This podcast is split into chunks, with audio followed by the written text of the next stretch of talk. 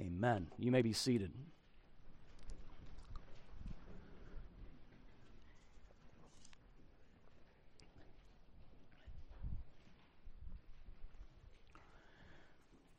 Luke 17, if you have your Bible, or the text is on page 8 in your bulletin.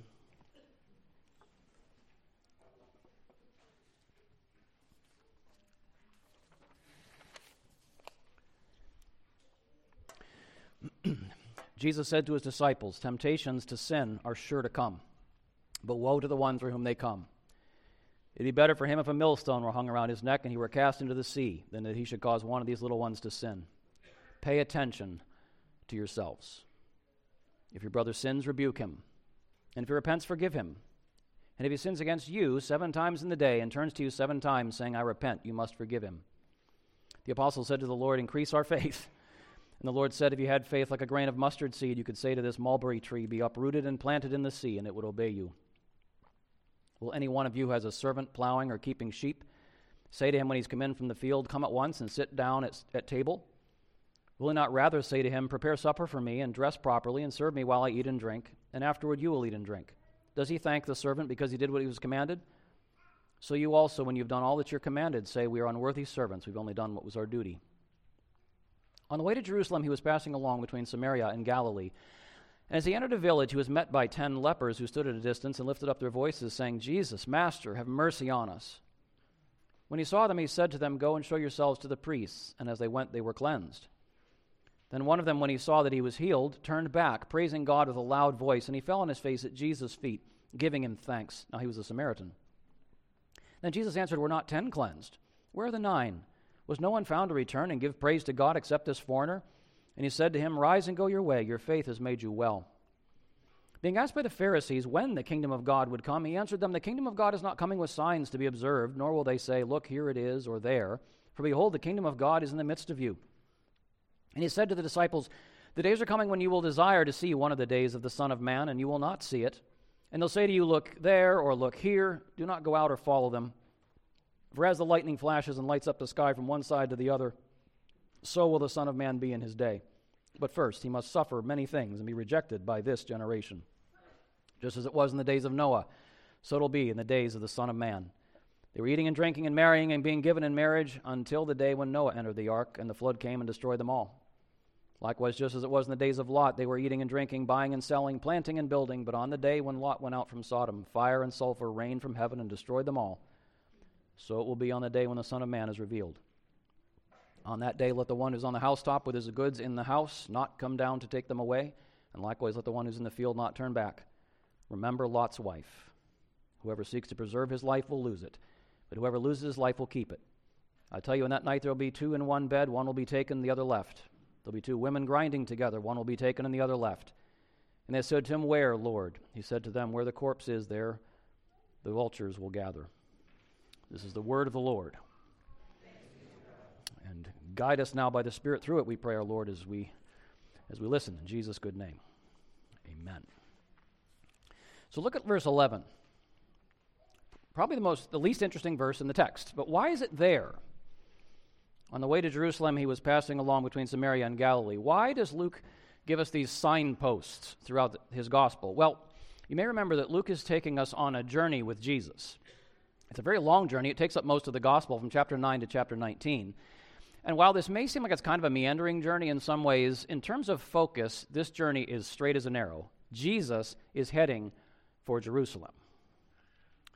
The king, God in flesh, he is coming to his royal city. And you know the story, how it ends. When he arrives there, his enemies are going to reject his rightful claim as king. They're going to reject his claim to the throne, and they're going to execute him. And it's going to leave us with a very painful question, and that is so what's going to become of Jesus' followers? All these poor saps who thought he was, you know, the son of David, the Messiah, now he's dead. But then the story's going to get really weird. It's going to get very interesting because Jesus is going to rise from the dead. And now we have a living king on the other side of the grave. And now there's going to be a very different question. So now what's going to become of his enemies? Now that the king is back. That's the drama we're heading toward. But here, in verse 11, we actually turn the last corner. And it's kind of like Jerusalem now is really coming into view. And I'd like you to notice in this chapter that both before and after that turn in the road, Jesus is talking to his disciples, but there's a focus shift that's important in this verse. Because before the turn, Jesus is talking to his disciples about their preparation for service in his kingdom. We're going to talk about that for a minute. And then after the turn, the focus really does shift to this coming confrontation with his enemies. So, first preparation and then confrontation. And I want to take a few moments just with verses 1 through 10 and just notice what Jesus says to his disciples about their ongoing preparation. Because these disciples are in school. They've been in school with Jesus since he first preached to them back in chapter 6. And why are they in school? Why are they apprenticing with Jesus? They're in school because it is not easy to become the kind of people through whom God manifests his own goodness in the world. Let me say that again. It is not easy to become the kind of people through whom God manifests his own goodness in the world. I might say it again. It is not easy to become the kind of people through whom God manifests his own goodness in the world. That is a high calling. It's easier to be a taker. You kind of see this with the crowds. I mean, who, who doesn't want, you know, all the good stuff Jesus gives? But being with him, becoming like him, being changed, that's different. It's actually easier to be religious. You see this with the Pharisees. So full of our own rightness. You know, we, we know the truth, we do the right stuff, and after a while, we're so full of ourselves with that that our hearts, crazily enough, as religious people, they actually get hard against God. I, I just get to the point where I don't think God need God to change me anymore. I'm good. And that hardens my heart towards other people too, because if I think I'm good before God, I'm going to start looking down on other people. And so it's easier to be religious than to become this kind of person through whom God can show his goodness in the world. And so, with immense love for these disciples, the master, with whom they're in school, says to them in verse 3 you all pay attention to yourselves. Pay attention to the kind of people you're becoming. And, beloved, you and I are in school too. I hope so. Because it's easy to warm pews and kind of not really be dialed into this. You and I are in school too. We're disciples, we're apprentices of Jesus. And so, what he says to these disciples, he says to us too. And he calls us, as you notice as it goes on, he calls us to become very, this is what it means to be a disciple of Jesus, to be very intentional, be very serious, very focused about some things, to really pay attention to a few things. I like to just notice what he says we're to pay attention to as we're thinking about becoming the kind of people God can use in the world. One thing that disciples of Jesus are very intentional and serious about, they're really paying attention to it, is avoiding scandals. Jesus says to his disciples there in verse 1 Scandala in the Greek, they're going to happen. What are scandala? What are scandals? Well, they are things that make other people fall. They make other people trip up morally or trip up doctrinally or spiritually. Anything that is pulling somebody towards sin or pushing them away from what is good, that's tripping them. It's causing them to stumble. And as a disciple of Jesus, I'm with Jesus. He came to save sinners. And so as I'm thinking about my life, paying attention to myself, I really do not want to be in any way the kind of person who derails other people morally or spiritually. I'm just paying attention to that. I don't want other people to be tripping and falling morally or spiritually because they've been with me, especially if they're in any kind of position of looking up to me.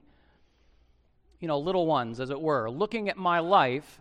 I'm just paying attention to what I say and what I do how I act, what I post. I'm, I'm, watching kind of the visible priorities of my life. Like when people look at Ben Miller's life, what do they see are my visible priorities? And I'm thinking about that stuff because I don't want to give anybody at any time the impression that sinning against God is okay. I don't want to give people the impression in my visible life and what I say and do that somehow sexual impurity is okay. We've had far too much of that from religious leaders, right? I don't want to, I don't want as I'm like living my life to give people the impression that the pornographizing of the body is okay, even as I post stuff online. I don't want people to watch my life and get the impression that bitterness is, is just fine. You know, it's kind of normal to be bitter. That wrath, you know, what are you going to do? It's no big deal. I don't want people to look at my life and see that contentiousness and divisiveness, you know, whatever. Look, the, the pastor does it, that follower of Jesus does it, it must be fine. I don't, I don't want people getting that impression. I don't want people to get the impression that, you know, breaking Sabbath is just fine and that living materialistically, that my whole life is about money and all the prestigious stuff money can buy. I don't want people looking at my life and saying, that's the life. Because, see, there's a Jesus follower. That's what he's doing. I think it's actually more than this. Because, you know, a lot of this, we can do bad stuff and, and show people, that, that give people the wrong message that way, but sometimes what we don't do. I don't want people looking at my life as a follower of Jesus and coming to think that apathy is just fine that being lukewarm is just fine. I don't want people to look at my life as a follower of Jesus and get the impression that Jesus and his body and his kingdom, they're boring. They're really not worth like zeal and serious effort. Can I ask you guys a question? I look at your lives. Please, please hear this with immense love. I do sometimes look at some of you and I wonder would anyone ever catch, a, catch fire for Jesus being around you? I'm not asking that accusingly, I'm just asking this to search our hearts. Is there enough fire for Jesus in your life? Like you are on fire about worshiping Jesus. You're on fire about serving Him. You're on fire about doing good works in His name. You are thinking about Him. You are pursuing His will for your life. And that fire is hot enough, it could throw some sparks. Or because people spend a lot of time around our lives and they would get the impression that Jesus is just not that big a deal. I don't want to have that kind of scandal on my life because I love Jesus and I love people. That's the heart of a disciple. He says something else. Pay attention to yourselves. Be watchful about avoiding scandal. We're also very serious as Jesus people about showing mercy. Because he goes on to say something kind of shocking, you know, about, you know, sin and repentance and forgiving. And what he describes there in verses 3 and 4 if your brother sins, rebuke him. If he repents, forgive him, and so on. This is, this is a person, this is a community of, of Jesus people where we are relationally wide awake. We're not just showing up and, you know, kind of warm hellos and then we just take our leave on Sundays. Jesus says, I, I want you guys, pay attention to yourselves, care enough to rebuke. If you see, this is, this is not always a fun church to be in. You see somebody sinning, rebuke him. We don't let sin just fester in the body of Christ, in, in, in, the community of disciples, because, because we love Jesus and we love each other. We name it. We, we, we, can, we can call it out in love. We can address it. Brother, sister, you know, what's with this? And then Jesus says, if your brother repents, forgive him. It's not like we're hard on each other. If there's a slightest turn, we're preaching grace to each other. Brother, sister, your sins are forgiven because Jesus died for them. And let's live well together now. We preach grace to repentance and we reconcile because Jesus says if you're on the receiving end of this sin, so, you know, maybe a brother sins it's not against me, and I rebuke and he repents and I preach grace to him. What if it's against me? Well, Jesus really kind of ups the ante here. He says if you're on the receiving end of your brother's sin and he repents to you seven times in a row, you forgive him every single time. I got to tell you what I'm thinking by time four or five. I'm thinking he's just not serious. Jesus says, you just keep on forgiving. Because we are serious about showing mercy, because we're with Jesus. We're with the God who came and took flesh and died for us. We're serious about showing mercy. Pay attention to yourselves. And we're at, we pay attention, thirdly, to trusting God. Because the, the, apostles, in a way, have kind of a sensible response in verse 5. They say, Lord, you need to up our faith. if you're going to be a people with the kind of moral seriousness and relational seriousness that Jesus has just talked about, you're going to be opposed. There's going to be pushback from your own heart, from other people. You know, people don't always like being rebuked. They don't like speaking a word of truth. And certainly from the watching world that just doesn't really respect God or you know the lordship of Jesus and and and they're kind of looking for Christians to fall because that would be a, great scandal. And so there's you put yourself in this position of like I'm going to follow Jesus. I'm going to do what he wants. I'm going to be morally and relationally serious before him. It's vulnerable. It puts you in a position where you can end up really looking like a fool in the eyes of many people. And if you're going to pursue righteousness like that with the, the right heart, with a gracious spirit, but with seriousness before the Lord, and you're going to love like that, your heart is going to have to be settled on God.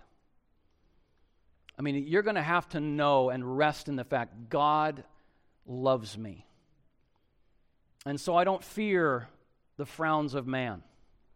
You're going to have to know and be settled in the fact that as I'm doing what is right before the Lord, pleasing Him no matter what the cost, you're going to have to know that He is not just your Father, Jesus is Lord for you, that He rules over all things. All the circumstances of your life are under His control, and He will ultimately judge you and all people, and He will set all things right. And you just have to entrust a lot of things to Him. Say, I'm going to do the right thing, Lord, but a lot of the judgment is going to have to be yours. You got to know that He'll, He will, He will be for you in judgment.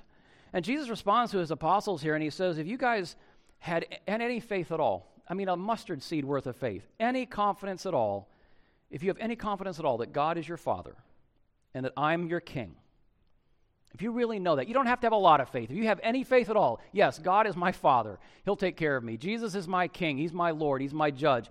He's got it. And Jesus says, and you can look at the mightiest, most rooted opposition to my kingdom.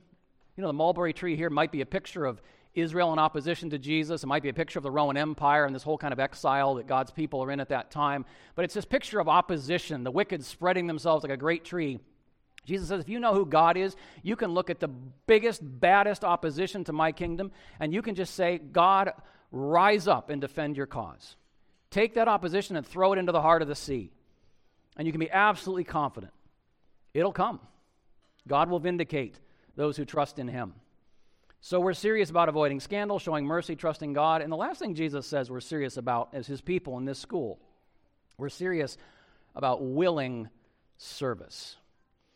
Because this is kind of a sobering little story that Jesus, uh, he kind of asks a, a, a, question in a story form about these servants coming in after a long day in the field, and the master says, you know, dress yourself and take care of me. You know, as Jesus people, as disciples of our Lord, strictly speaking, beloved, there's really no such thing as me time if I really know who Jesus is.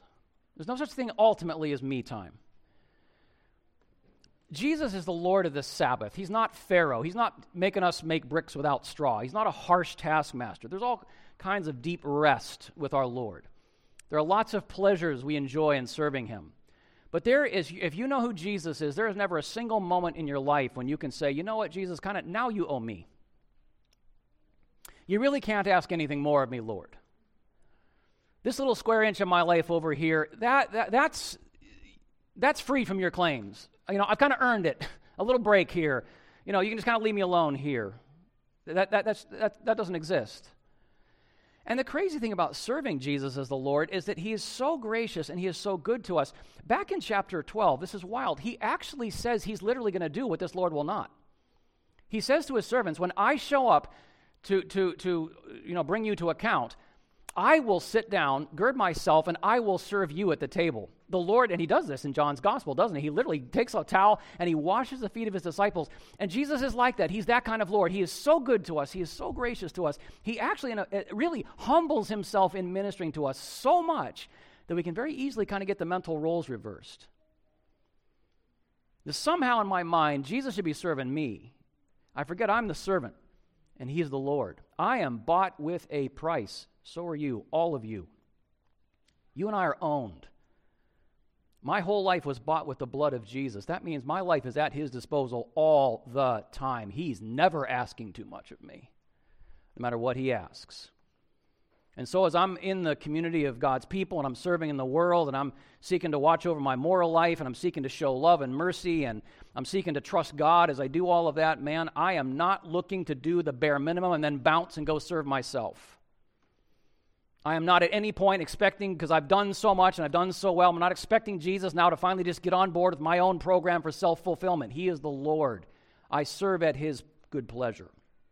There'll be all kinds of times to rest and enjoy things under Jesus' kingship, but nothing for a disciple of Jesus. Nothing takes precedence over serving Him, pleasing Him, attending to my Lord. And so Jesus is kind of concluding a whole bunch of schooling here, just kind of wrapping up with some major points avoiding scandal, showing mercy, trusting God, willing service. But then they turn the corner in the road. And now the kind of looming confrontation. So the disciples have got some schooling, and now we're looking down the road. There's Jerusalem. And after this turn in the road, Jesus shows, uh, Luke shows us Jesus having two encounters on the road. And I think these two encounters, the focus kind of shifts now from the disciples and, and it, these two encounters with the leper and the Pharisees, they kind of show us how Jesus has been received so far in wider Israel. beyond the handful of his disciples, like what's been the reception kind of out there beyond the disciples? And I think we'd have to say from these two uh, encounters, it's, it's, it's kind of bleak. But in both of these encounters, what we're going to see is they're not about the disciples, but they have a message. Both of these encounters have a message for the disciples. A couple more things to pay attention to. And notice in the first encounter with the leper, many are blessed, but only a Samaritan is grateful. You, you see the story, we just read it. You'll remember in chapter 5, I, we talked about this. Leprosy could be any number of different skin diseases. And these skin diseases in Israel barred people from being with God and his people. These dif- disfiguring uh, skin diseases, you couldn't be in the presence of God or his people because under the law of Moses, these kind of disfiguring diseases, they were an emblem, a kind of symbol of all the ways that sin has damaged and distorted God's creation. Death being the ultimate thing that distorts and, and damages God's creation, damages his image in human beings. And those, those marks of damage and distortion can't be with God because God is life and only the perfect can live with him.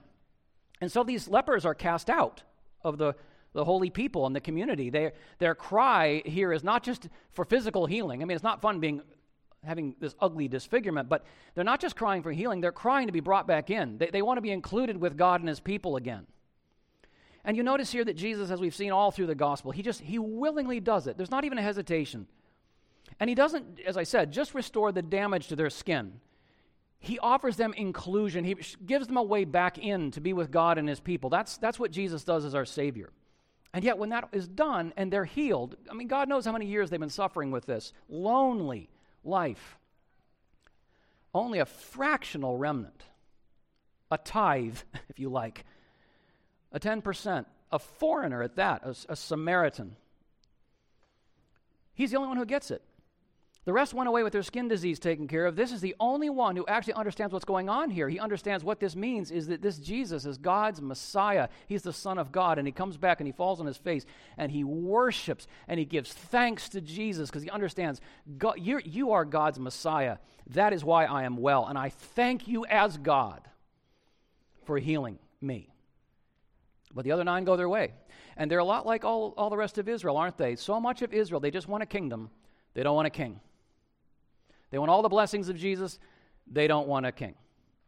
And it's not really so different in our world today, is it? You know, you and I can look around at the world, and if, you know, if people acknowledge God at all for all of his blessings, it's usually a pretty simple thing of God bless us, but don't rule us. You know, give us more, kind of stay out of our business. And it's easy to look out at the world and see that kind of ingratitude and, and just kind of refusing to acknowledge who God is and who Jesus really is. But there is something here that the disciples and we can pay attention to. Because I was thinking about this leper, thinking about the other nine. Is there a message here for disciples? We can see the ingratitude in the world. We can look out at the world and see all the ways that people are blessed by God. He's feeding them, giving them breath, giving, keeping their hearts beating in their chests, pouring out, I mean, you know, the sun, the rain, so many blessings, and they just will not thank Him, will not acknowledge that He's God. But I was thinking about this. Pay attention to yourselves. Is there really that much more gratitude in the church?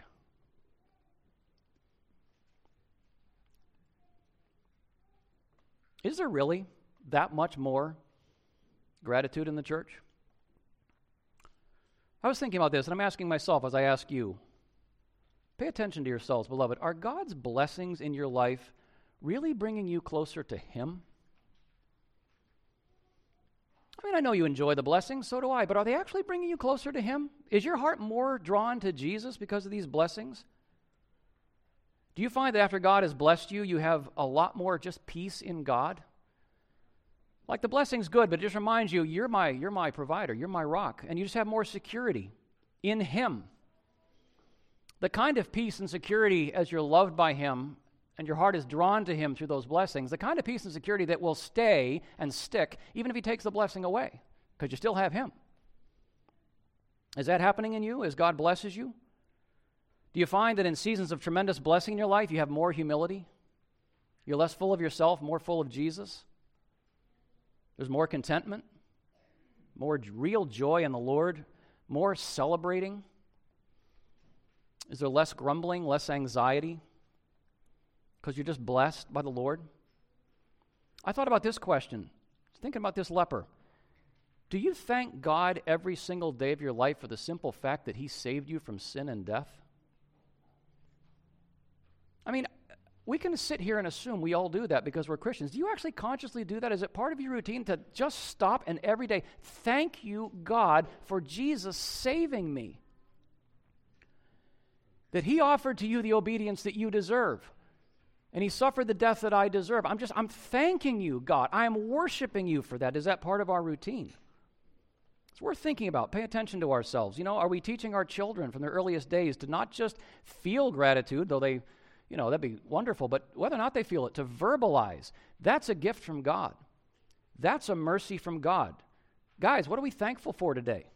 Is that part of the routine of life? I wonder if some communal practices might help us here. What if today's prayer meeting we devoted completely to Thanksgiving? Nobody's allowed to ask for anything. All we do is thank God the entire prayer meeting. That'd be useful. More gatherings in our homes just to celebrate specific gifts and consciously together thank the Lord our God. You know, Vincent and Esther have been doing this for years with their home in Queens. Their entire neighborhood knows every September there's going to be a big old bash at their house because God gave them a home, and they just rock on for an evening to the glory of God. I've preached at that service many times. Because verbalizing gratitude is a confession of faith, and it brings life. And ingratitude shows we really have a lack of faith. Ingratitude is not connecting the blessing to the giver. That is the problem in wider Israel. And the second encounter, and we'll be done with this, the second encounter is even more sobering because it's not just that many are blessed, but only a Samaritan is thankful. Many have missed God's kingdom altogether, and judgment is coming. Many have missed the kingdom altogether, and judgment is coming. The Pharisees' question here is just astonishing, isn't it? In verse 20, they want to know when the kingdom of God is going to come. I mean, you know who they're asking? The king. And they're so blinded by their fantasy of what this kingdom is going to look like, they cannot literally see what is in front of them. It's just kind of shocking. And Jesus goes on after he tells them what they just can't seem to see, which is, oh, by the way, the kingdom is right here in the midst of you. Jesus goes on to say that what this means, that they have missed the kingdom so badly. In verse 25, he tells them, what this means is that they, the Pharisees, and this entire generation, this faithless generation who have had the king among them and have not received the kingdom at all, they're going to reject their king and they're going to kill him. And Jesus goes on to say that that is going to not by a long shot be the end of the story. And he takes just a moment after he talks about the fact that the king will be rejected and killed. He takes just a moment here to sketch a really frightening prediction of the wrath that is going to come on his enemies in this generation. Now, we will not learn until chapter 21 that what he's describing and prophesying here is the destruction of Jerusalem by the armies of the Romans some decades later. But for now, we'll have to wait till then for, for those details. But for now, he just pictures this wrath that is going to come on this generation. He pictures it just in general terms as something comparable to that world ending flood in the days of Noah you know, everyone's just living life and those flood sweeps them away. Comparable to, to the destruction of Sodom in the days of Lot. It's going to be really fearful. And he uses the, the word, the phrase son of man four times here. And, and of course, you know what the son of man is from Daniel chapter 7. There, Daniel 7, the son of man comes to God, the ancient of days, and all the kingdoms of the world are given to him. And Jesus says that this coming destruction of Jesus' enemies in this generation, that is going to fulfill that Son of Man prophecy, because in that time, when his enemies are destroyed, the dominion of his enemies will be taken from them and given to him, and given to the true Jews with circumcised hearts who follow their true Messiah. That is coming. And beloved, so will all of our Lord's enemies perish. We know that prophecy about the city of Jerusalem was fulfilled. And as surely as judgment came in Jesus' generation, judgment is coming in our, in our generation. It is coming. And I want to close with this, but it's hard to hear well in an age of memes. How many of you like memes? I have kind of a love hate relationship with memes. Do you know why? Because I've noticed something about memes. Every single thing under the sun whether it is stupid or serious, can be turned into a meme. And we can eventually meme everything into meaninglessness. Do you know how many memes there are of a preacher from the pulpit sort of pointing his finger and saying, Judgment is coming? And you kind of, yeah, ha, ha, ha, we've all seen that before. What a caricature. So it's hard to say this well in an age of memes because we think judgment is kind of funny like everything else. But, beloved, meme it as we will, judgment is coming on the enemies of our Lord. It is coming either in this world or at the dawn of the age to come. It is coming. And if you're an enemy of Jesus, maybe just the ungrateful variety, maybe the openly hostile variety, this is very serious. And Jesus, now as then, even to these Pharisees, what he offers is that he bears the judgment for us. He takes the wrath and curse of God upon himself in our place. And he gives us his righteousness. And so he invites his enemies, come and have peace with God through me, through my work. But judgment is coming. But you know, for disciples, here again, this is the last thing, something we can pay attention to. Pay attention to yourselves, because Jesus says to his disciples as he's talking about this coming storm of God's wrath that will fall upon his enemies, he says, I just want you guys to remember Lot's wife. Remember Lot's wife? Remember that story? God drags that family out of Sodom, and as the fire of God is falling on the city behind her, she looks back. And it's a sobering thing. She has already been brought out into this path that leads to salvation, and yet the reality is Sodom has her heart. Sodom has her heart. It's weird. Egypt had Israel's heart. Caesar has the Pharisees' heart. Oh, they're playing a whole religious game. But they love Caesar more than the Christ. And Jesus is gently warning his disciples when Jerusalem comes under my judgment, it'd be very easy for Jews who loved that city, had always associated God's promises with that physical city, hoped the son of David would come back to that city, as he did, to have their hearts in Jerusalem, pulled back to Jerusalem instead of their hearts with Jesus. Remember Lot's wife. And it might sound strange for me to encourage you guys that we think about Jesus teaching us here to pay attention to ourselves. It might seem strange for me to say to you that it's a great comfort and a great blessing for you and me as Christians, no matter how much our culture might mock it, to just meditate a lot on the judgment that is to come. Whether judgments of God in this world or at the dawn of the world to come, to really think about the fact Jesus always wins. He will put down every one of his enemies under his feet. Because the more we think about that and meditate on that and look forward to that and rest in that and even come to long for that, the more we're able to say from the heart, I am with Jesus. I'm with Jesus. What does it profit me if I gain the entire world, but I forfeit myself because I walk away from Jesus? I'm not even tempted by stuff that opposes Jesus. I don't want stuff that opposes Jesus. I don't want stuff in my heart that opposes him. I don't want to participate in things that are hostile to him or that ignore him or that mock him or that in any way try to put human beings on the throne. I don't want any part of any of that because, because Jesus, because his victory, because he's Lord, because judgment is coming.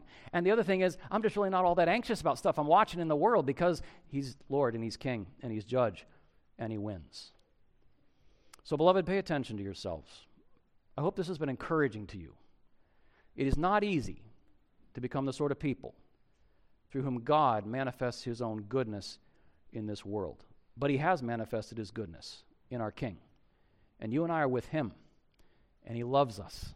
And he's working in us. And so life is good. Let us pray.